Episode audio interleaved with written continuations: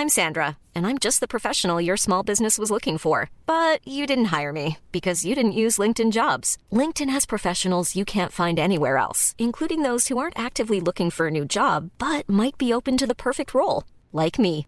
In a given month, over 70% of LinkedIn users don't visit other leading job sites. So if you're not looking on LinkedIn, you'll miss out on great candidates like Sandra. Start hiring professionals like a professional. Post your free job on linkedin.com/people today. Hope everybody's doing well today. I want to welcome everybody to the Unimpressed podcast today. And today we have a very special guest on the Unimpressed podcast. He's a restaurateur, chef, author, Mr. Andy Murray, and famous brother called Bill Murray. Welcome to the show, Andy Murray. How you doing today? I'm great. Thanks for having me, John. Andy, I like having people on here, and I kind of do things a little different. I kind of interview people from the foundation up, dig into their head a little bit, and see what they're all about what makes them tick. And obviously, you come from a big family, and growing up in the Chicago area, did did you ever think that you would be in the restaurant business as a younger adult? Yeah, actually, I did. I started cooking pretty young, but I started working in restaurants even, you know, when I was first restaurant I worked at, I was 11 years old. I don't think they let you do that anymore, but uh, I was able to do that. So, you know, at the time, I, I, was always thinking how I could do something better than the guy who owned the restaurant. One restaurant owner told me, you know,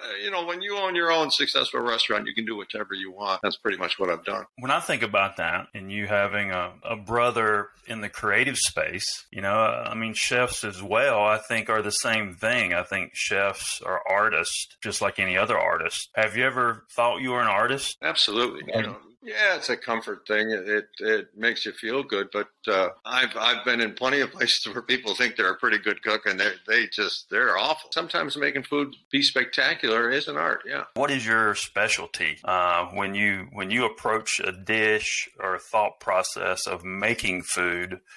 What would be your specialty? How would you go about it? Well, you know, I was trained mostly by French guys in the beginning, and I I have this huge love for French food and sauces. And anytime I can make anything with a sauce, I right there at the top of my list. It's a fun idea. You know, you sit down and say, well, what am I going to do? What's in the refrigerator? What am I going to make with this stuff?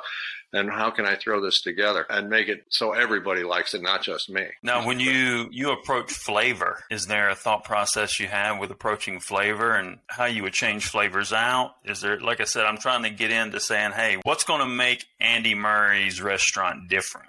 You know, what are people going to recognize? When they walk in the door? It's going to be comfortable. It's going to be probably something that they're kind of similar. They've they've had somewhere. You know, it, this is stuff I grew up with, and and and I, I, you know I go back to it and say, well, what would mom make? And you know, and then try to layer things on top so I can see what works, what doesn't work. Sometimes it doesn't work at all. How many brothers and sisters you have in the family? Well, there there were nine nine nine children: Ed, Brian, Nancy, Peggy, Billy, Laura, Andy, John, Joel. Uh, and so there was, you know, the dinner table, there was always a, there was eleven of us at the table because you know from Sunday through Thursday we sat down, we had dinner with the family. Friday, Saturday we could do whatever we wanted, but uh, you know Sunday through Thursday you better be there. And uh, it was you know nobody ate until mom sat down and and dad you know had carved and served every plate and passed it down. We really worked. We, our parents worked on our manners. Uh, you know, no elbows on the table. God, I can't tell you how many times my father, you know, took the the fat end of a knife and hit your, your funny bone on your elbow to get your elbows off the table. It must have been a lot of food to be cooking for 11.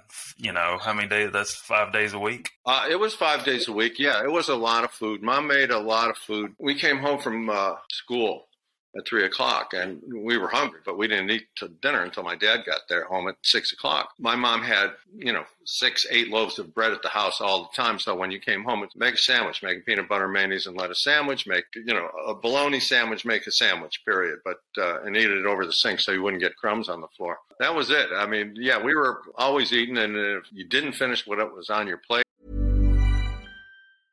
Hey, I'm Ryan Reynolds. Recently, I asked Mint Mobile's legal team if big wireless companies are allowed to raise prices due to inflation. They said yes. And then when I asked if raising prices technically violates those onerous two year contracts, they said, What the f are you talking about, you insane Hollywood ass?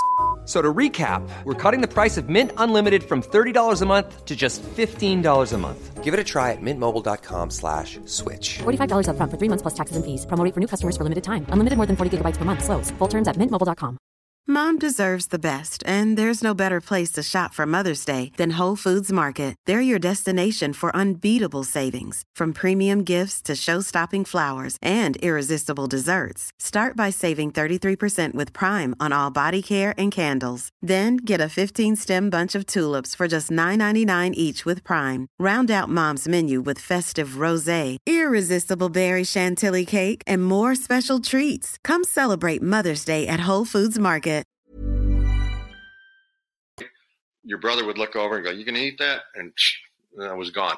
What was it like at the time coming up in Chicago with a big family and a lot of tradition there and so forth? What was it like back then? It wasn't that unusual to have big families. There were a lot of people at that time that had big families. Uh, we weren't the only people with nine kids. And the O'Garas had nine kids. The Collinses had nine kids. Multiple people had seven and eight kids. So it wasn't that strange. But you know, all these people, they you know, they love my mother. So hey, it's the Murrays. We can get away with something. Did creative piece come from your mother or your father? Were they creative? Obviously, your mother had to cook well. if She was feeding that many people. Where do you think that the talents came from? When my mom and dad got married, my mom had gone to a, a cooking school, French cooking school, and my dad had gone to a carving school. So they, you know, they knew how to. I don't think they planned on having nine children. You know, my dad was a meat and potatoes guy, and so it was pretty much meat and potatoes, and was a lot of well done meat. To tell you the truth, we didn't very little fish. The only fish we ate was Fridays because it was Friday and we were Catholic, and it was fish sticks usually or tuna noodle casserole, something like that. Mom wasn't that, you know, they weren't cr- that creative at that point. It was, you know, it was a lot of Betty Crocker stuff, you know, recipes too. With the kids, were there any other actors in the family as well besides Oh, Bill? yeah. Dinner table at our house was a lot of one-liners. You know, there was 11 of us around the table. My dad and mom were funny people, but my dad was very funny. He was had a very dry sense of humor, and if you could make my dad laugh, you were doing a really good job, and you knew it. That's, I think, you know, where the success and, and humor of my family came, came from. It started at the dinner table. Now they were were they the type of family and like obviously when the kids were together was who was the one kid that stood out the most? Might have been a little more crazy than others. Originally, it was probably Brian. Brian was Okay. the first one. Brian was the one who came home. Brian was the first one who smoked cigarettes and smoked a cigarette at the dinner table and was blowing smoke rings. And we were like, oh, God, he can blow a smoke ring. Got Nancy, that's another sister who's very funny, and Peggy's very fun. Billy and Edward were funny in their own way. Billy was Billy kind of took over after Brian started moving out. Edward left to go to the Air Force, and you know Brian and Billy, and when Brian went to college, then Billy took over as the funny guy. But you know, it was a lot of one-liners. You know, I had friends who used to come over to the house, and you know, just to be insulted. They, they enjoyed that. It's funny. I've I've never met your brother. I actually I actually moved from New Jersey. I lived in North Caldwell, New Jersey, 12 and a half years, and we moved to Charleston, South Carolina during the pandemic because I went to college there. And I think that's where your brother calls home. And He had a place right. I don't. I don't know where in Jersey you were, but he got a place in New York that's right by the Jersey border, right across by the Hudson. Uh, and he's got the place down in, in, in South Carolina, and you know he's got another place, a couple other places too. how many kids do you have? I just have one, the Prince in the Air. And what does your uh, kid do? My my boy Drew, he uh, he works for uh, a company called Atmosphere that they're partners with the Chive Media Company. That's a media company. Oh, okay, Chive. What is your approach from a business structure if you're in St. Augustine and in Chicago? And you've had several different restaurants. Is there approach uh, to that piece of business? Well, you know, originally I my approach was I wanted to kind of copy the Mortimer's restaurant where I worked at in New York. That's where you know I did a lot of cooking. I cooked for a lot of different people there. It was basically it was you know try to put out a really you know a good product for a good price. Mortimer's was a place where it was uh it was the corner saloon for the the rich society blue bloods in, in Manhattan that's where they hung out and that's where they ate an awful lot. And so I just figured that if I could do that, if I could copy that somewhat and still bring in the goofiness of, you know, of uh, the movie Caddyshack. Mhm. But it was, you know, because Warner Brothers owns Caddyshack, we had to be Murray Brothers Caddyshack. Warner Brothers was very helpful and, and was very supportive of us. It all worked Now, out. do you like, I mean, being a Chicago guy, what differences do you like compared to Chicago and New York? If you cut your teeth in New York, Well, in New York, you know, I, I moved to New York when I was 23, 22, 23. And, uh, you know, my brother was on Saturday Night Live. You know, it was, it was great. You know, you couldn't have asked for a better time to be in New York. It was very exciting time to be there. Uh, all the clubs, all, you know, everything was on page six in the post, you know, the gossip columns and who was there. And yeah, I was at that party. It was, it was, it was fun to name drop it back then. But Chicago is my home and Chicago is what I love. It's, uh, it's where my family's from. It's where, you know, we all come back and, and we just get stronger every time we come back here. Now, when you talk about, you know, being around the celebrity world, is there something you would have done differently looking back on it? I would have studied harder in school and, and gone into banking. That, that's probably what I would have done. I am what I am. Uh, but what I did, I'm pretty happy with what I, would I have been an actor? No.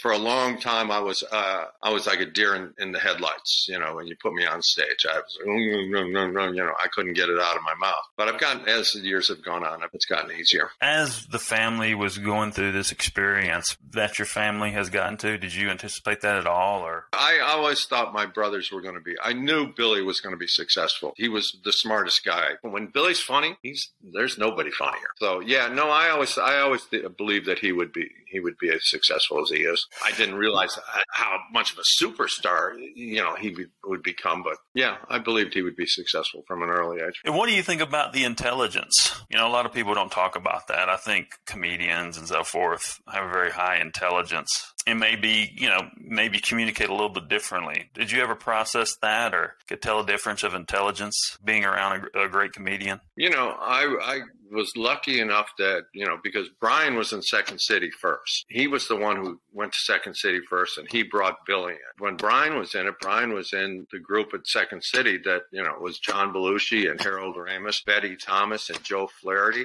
I mean, those were some real geniuses, comedic geniuses. Brian is was just as funny as any of them. When Billy came in, Billy just, you know, he was phenomenal on stage. He really was. What was the years apart of all the brothers? Well, there's 18 years from top to bottom. And so, you know, I think Billy is four or five years younger than Brian. I'm six years younger than Billy. Joel's six years younger than me. So, yeah, it's 18 from top to bottom. Looking at talking about this book that you put together, what was your inspiration for the book? I was cooking Thanksgiving dinner. This is three years ago at my brother Billy's house in, in South Carolina. Driven up from Florida, and the night before Thanksgiving, we had gone to the store, and Billy ended up getting this 26 pound turkey. And I'm like, well, there's only eight people here. We don't need this much turkey. Oh, no, no, there's, there'll be leftovers. And so he ended, ended up inviting a few more people just to make it, you know, see, there are more people. As I was uh, cooking, I was working this, this whole day, just sweating, making this dinner up.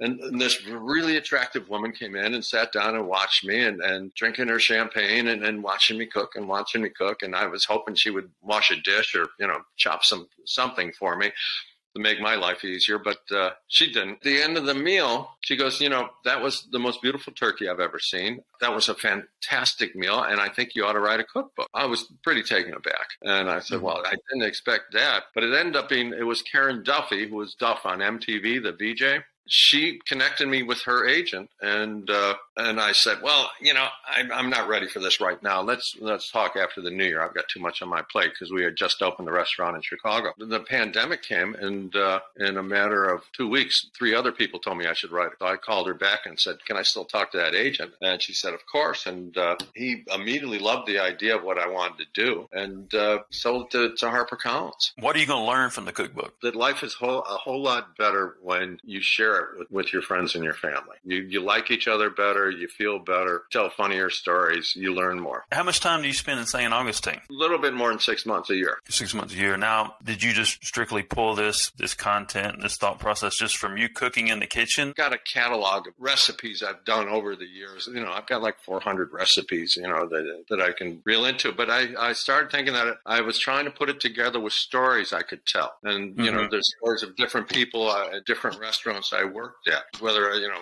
I cook for Princess Margaret in New York, or if I cook for Frank Sinatra uh, at a dinner party, very funny piece. And having a nun, you know, chase me down in, in, a, in a convent across the street from where I grew up and, and make me eat a, a, a tomato uh, for the first time and making me fall in love with tomato. The Sinatra, I had a guest on here, Gianni Russo, and uh, he was, I guess, Costello's friend or whatever when Sinatra worked at the Copa. What time period? That was before. Way before. What was that story like with Sinatra? Had decided to have a dinner party for Sinatra. Sinatra was singing that night at Madison Square Garden, and Red Buttons was having a dinner party for 12 people in, in the back private room. So they came in after Sinatra had finished uh, at the garden. They sat down, and, and waiters went out and laid out everything and told them what was going to be happening, what they were going to be eating. About five minutes later, Barbara Sinatra was at the kitchen door saying, You know, my husband and I, we don't eat lamb. Is there something else we could have? And I said, Well, you know, I can make you Dover sole. Would you like Dover sole? And she goes, Ah, that would be perfect. we finished the meal and uh, the dessert and everything. And all of a sudden, Sinatra's at the door of the kitchen. And he's like, Who made that fish? I immediately point to my fish guy, Johnny Marsh, and Sinatra goes over, hands him a hundred dollar bill, and then just starts handing out money to everybody in the kitchen. Well, we fell in love with Sinatra right there. Not that I wasn't a big fan of his anyway, but uh, Oh. when he left, we all went out. There was a side door to the restaurant. We all ran out and ran to the front, cheered him as he got into his limo, and kind of waved to us all. Sinatra, he, he was pretty cool. Who would you say was the most fascinating in the book? Sinatra was good, but you know, I, I have to go back to this nun, this this uh, sister Friedberta, who uh, when we were young growing up, we used to raid this convent across the street. This woman, you know, we used to just you know basically steal all their apples and uh, hit their cherry trees. And, you know, one day this nun caught me and and turned me around because I was moving so slow because I was holding so many apples, and she saw the apples. She said, "Well, if you like this, eat this," and she handed me uh, a tomato, and I was like, when I bit into it, it was one of the best things I'd ever eaten in my life, and I've been looking for that tomato ever since. So I came up with this idea, and we've got this uh, this tomato pie recipe in our book that's actually quite wonderful. When you talk about, you know, the food, foods today, how do you do being in the restaurant business, picking your ingredients? You know, what are the best ingredients to pick? Is there a way you go about that? Or is there certain people have you used over the years? Because of, you know, you got organic, not organic in restaurants and so forth. What is your thought on that? Yeah, if you, as, as much organic as you can get is great. When I was Shelter Island, uh, I had gotten this job. When I first went out to New York, I was working for a. Uh, I had gotten the guy who the guy who did the catering for Saturday Night Live had a restaurant in Shelter Island. His name was Eric Perjol. He was French, and I was I was going to go out to the Culinary Institute in New York, and he said, "Oh, Andy, you know that you come work for me, and I will teach you everything." So I went out and worked for him, and so I met all the fishing boats. I met, I went to the farmers' stands. I was getting seeing you know the farm to table stuff before a lot of people were. I thought, and then uh, now it's you know who's your fishmonger, who's who's your produce guy, where are you getting your stuff from? And as soon as they start sending you stuff that's not up to par on somebody else. That's the problem. Buyers aren't giving you good enough stuff. They'll be out of business. How do you get in the right position with the supplier in this day and time in the restaurant Uh, business? a lot of it is word of mouth. It really is. It's you talk to other guys in the business who who you trust and their opinion, and they're pretty quick. They'll they'll tell you who's good and who's not. You know, I'm very, if I find a good place, I'll go back because I think if you find a good place that has good food, it's hard, it's hard to find those places, you know? No, Um, it's, it's it's it's not easy to find it, but it's also the prices today are astronomical. Uh, they've just risen so much, and we're you know trying to keep the prices down, but sometimes you just can't, and, and you hope people understand that. I think most of the time they do. I don't know. I spent twenty dollars the other day on breakfast for myself, so that was kind of crazy. So, How much of an increase have you seen with all with all the stuff that's going on? oh, it's gone up, you know, almost thirty percent. How do you manage that to continue to be profitable? Some things you don't serve anymore. That's one of them. Mhm. I mean, we used to have crab cakes. So crab cakes were wonderful. They still are My crab cakes are great, but you know, it's thirty-seven dollars a pound. You know, in some places to get you know good crab. You know, yeah, you can use the backfill stuff. You know, you know, backfin and and use some cheaper stuff. But if you want a lump crab cake, yeah, you're going to pay for it. Where do we want to find all Andy Murray stuff, the book? Tell me where we need to look for that. The book is called Eat, Drink, and Be Murray, uh, a feast of family fun and favorites. My brother Billy does the uh, the foreword, which is one wonderful. There is uh, YouTube videos out that I've done that have some, you know, I'm working on more. I've got, uh, I think, about six of them done right now that have the recipes that I, I, I make on, on camera for them. But you can get it at uh, Amazon, you can get it at Target, you can get it at, at Walmart, you can get it at Barnes and Noble, you can go online, you can go to HarperCollins and get it. It's all major bookstores have got it, and even a lot of small ones too. Some good places in Chicago. Well, have you thought about opening a place down there in Charleston with your brother? No, I don't want. When I go to Charleston, I don't want to work. I have too good of a time when I go to Charleston. What's your favorite place down there? Oh, Fig. Yeah. Nice. How no, about the grocery? You done? Have you been to the grocery? No, I haven't been to the grocery. I you haven't been up you know because of the pandemic. I haven't. I haven't been up in a couple of years. Oh, yeah. No, I'm going to go up uh, in the next couple of weeks. I'm going to be going up there. That's the first time. I was supposed to go up at Thanksgiving, and I got COVID. Now, did your family? Did your family get together during the holidays or no? Did... Christmas, uh, I stayed at my sister's house. She and her husband bought the house we grew up in, and my three sisters are in the Chicago area. My brother Brian came up uh, from Kansas. Billy and Johnny were in New York, and Joel was in California. But we all get together. We have a golf tournament every year in, in April uh, in St. Augustine, and everyone shows up for that. Check out Andy Murray's book. He's a uh, restaurant owner, chef, and he's Eat, Drink, and Be Murray. Eat, Drink, and Be Murray. I'm glad you came on, man. It was good talking to you. And if you come down to Charleston, look us up. We're right off the Ravenel Bridge. Uh, okay. Make a left by the Scotchman. We'll be there. I love Charleston. It's a great place. I don't. I don't think I'm leaving. My brother went down there, and he decided he wasn't leaving either. Yeah, so. it's a nice place. Like I said, again, restaurant owner, uh, chef, author, Andy Murray. Got a famous brother, Mr. Bill Murray. Thanks for coming on this show. My name's John Edmonds Cosma, the CEO of Bang Productions. Thank you, John. I appreciate having me.